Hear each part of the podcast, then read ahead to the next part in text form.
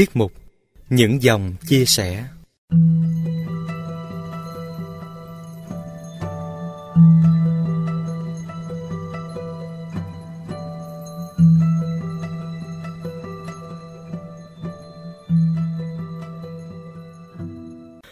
Quý vị và các bạn thân mến, trong số những mẫu chuyện mà thính giả gửi tham gia tiết mục Những dòng chia sẻ, chúng tôi đọc thấy hai mẫu chuyện do hai bạn Trần Lê Thảo Linh ở Đà Nẵng và Andy Trương ở Úc Châu sưu tầm có nội dung khá giống nhau với cùng một chủ đề. Xin giới thiệu cùng quý vị và các bạn.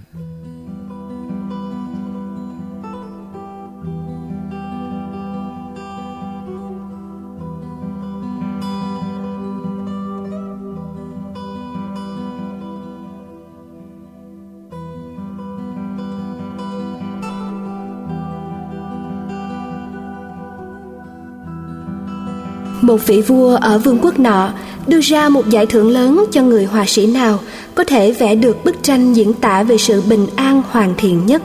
Rất nhiều họa sĩ đã dự thi. Nhà vua đã ngắm nhìn tất cả các bức tranh, nhưng chỉ có hai bức tranh ngài thật sự thích và nhà vua phải chọn một trong hai bức tranh đó để trao giải thưởng. Bức tranh thứ nhất là cảnh hồ nước êm đềm mặt hồ phẳng lặng như gương với những ngọn núi cao chót vót bao xung quanh, soi bóng xuống mặt hồ bình lặng. Phía trên là bầu trời xanh thẳm với những đám mây trắng bồng bềnh. Những người được ngắm bức tranh này đều cho rằng đó là bức tranh hoàn hảo nhất. Bức tranh thứ hai cũng có những ngọn núi cao chót vót nhưng lại trơ trọi và lởm chởm. Phía trên là bầu trời xám xịt và mưa như trút nước bên sườn núi là thác nước chảy ào ạt, bọt tung trắng xóa. Bức tranh không có vẻ gì đang miêu tả sự thanh bình. Nhưng khi nhà vua nhìn vào bức tranh này, ngài thấy một bụi cây nhỏ đang lớn lên giữa khe đá phía sau thác nước.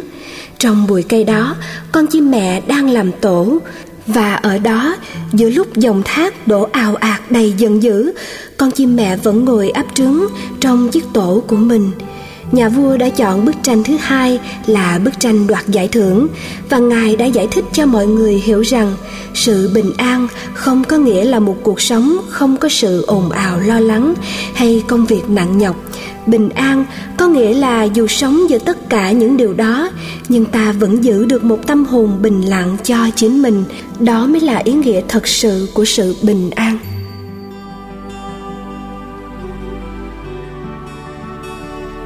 Một nhà phú hộ đặt họa sĩ vẽ một bức tranh với tiền công thật hậu hĩnh.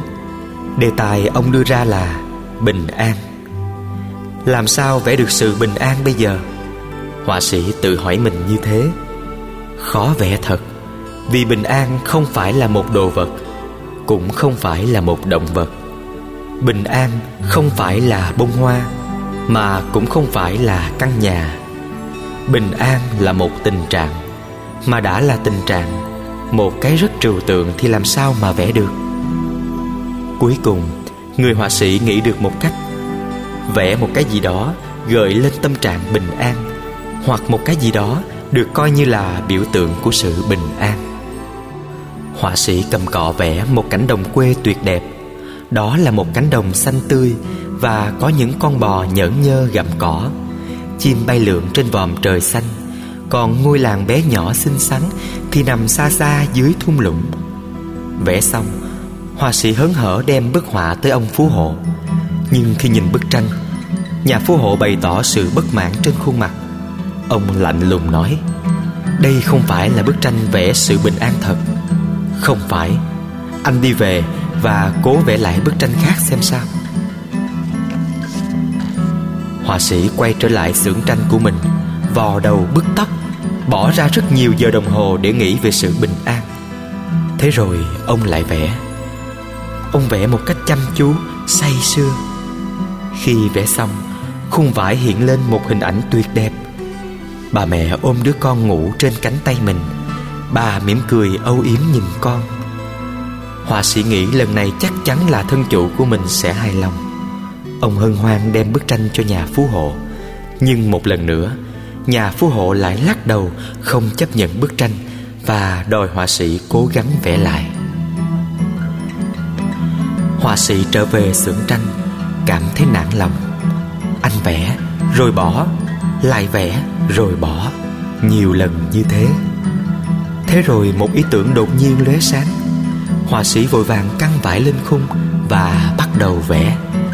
Anh vẽ một cách say sưa như chưa từng bao giờ vẽ khi họa sĩ hoàn tất bức tranh, anh vội vã đem tranh đến cho nhà phú hộ. Nhà phú hộ nhận tranh, ông chăm chú nhìn toàn bộ bức tranh, rồi ngắm nghía từng hình ảnh một, từng nét cọ một. Trong khi đó, họa sĩ nín thở, theo dõi mọi biến chuyển trên gương mặt thân chủ. Cuối cùng, nhà phú hộ nói, tuyệt vời, đây chính là bức tranh lột tả được sự bình an thật. Ông chấp nhận bức tranh, trả tiền công lớn cho họa sĩ cả hai đều vui sướng, hạnh phúc. Bức tranh diễn tả bình an thật vẽ gì trên ấy? Họa sĩ đã vẽ một cảnh bão biển, phủ chụp lên một gành đá. Anh vẽ những cụm mây đen ngậm đầy nước, trông như một tấm chăn dạ khổng lồ bao trùm không gian. Tấm chăn dạ này lại bị rạch nát bằng những lằn sét lóe sáng. Mặt biển đầy giông tố, sóng dâng lên cuồn cuộn. Trong khi đó, bầu trời đen kịch còn được tăng thêm uy lực bằng những trận sấm chớp dữ dội. Và ở chính giữa bức tranh, bên dưới gành đá, họa sĩ đã vẽ một con chim nhỏ bé, an toàn và khô ráo ở trong cái tổ của nó, nép kín bên dưới những tảng đá lớn và vững chắc. Con chim bình an vô sự giữa một bầu trời và sóng biển gầm thét bao trùm xung quanh nó. Hai câu chuyện trên đều cho chúng ta thấy sự bình an vẫn có mặt trong cuộc sống của chúng ta, nhưng chúng ta không nhìn thấy nó và vì không nhìn thấy nó nên không cảm nhận được nó. Tìm kiếm bình an cũng giống như nhìn vào bàn tay của mình.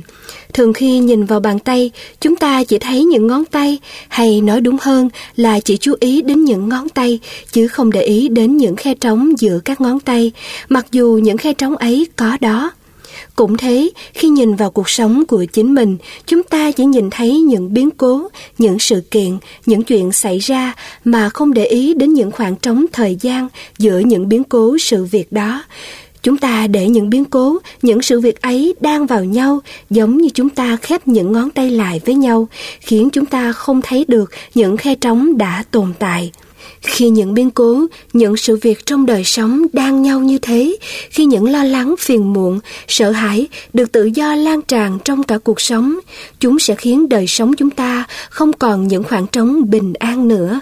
Hơn nữa, chúng sẽ khiến chúng ta tràn đầy sự lo lắng, phiền muộn, đến độ trút cả sang người khác, nhất là những người thân yêu, gần gũi nhất, qua hình thức những cơn nóng giận không có lý do chính đáng.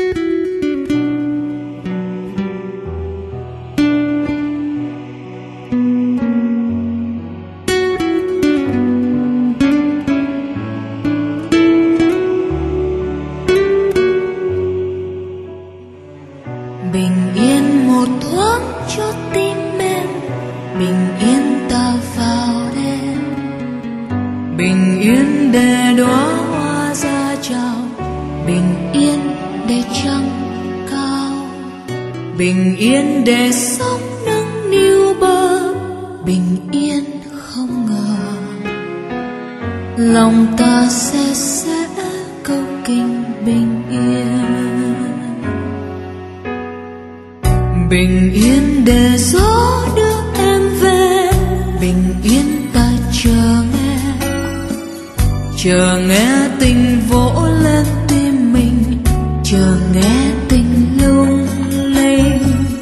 bình yên để nắng soi môi thơm, bình yên ta mừng mừng em đã hết đau thương về đây, ấm cung mừng em đã biết xót thương từng điều.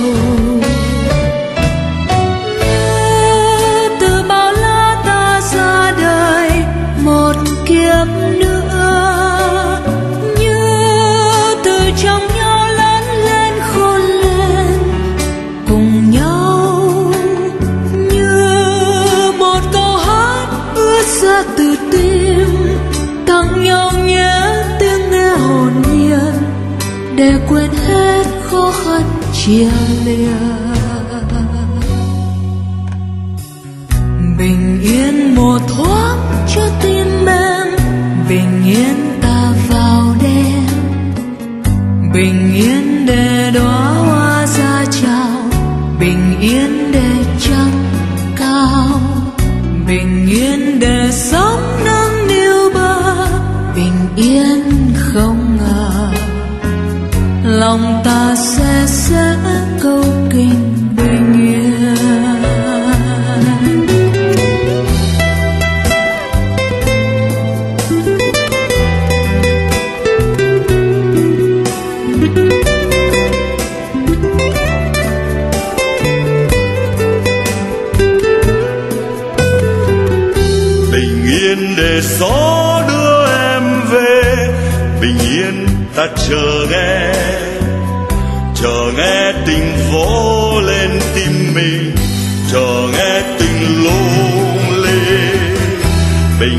để nắng soi môi thơ, bình yên ta mừng mừng em đã hết đau thương về đây ấm cung. Mừng em đã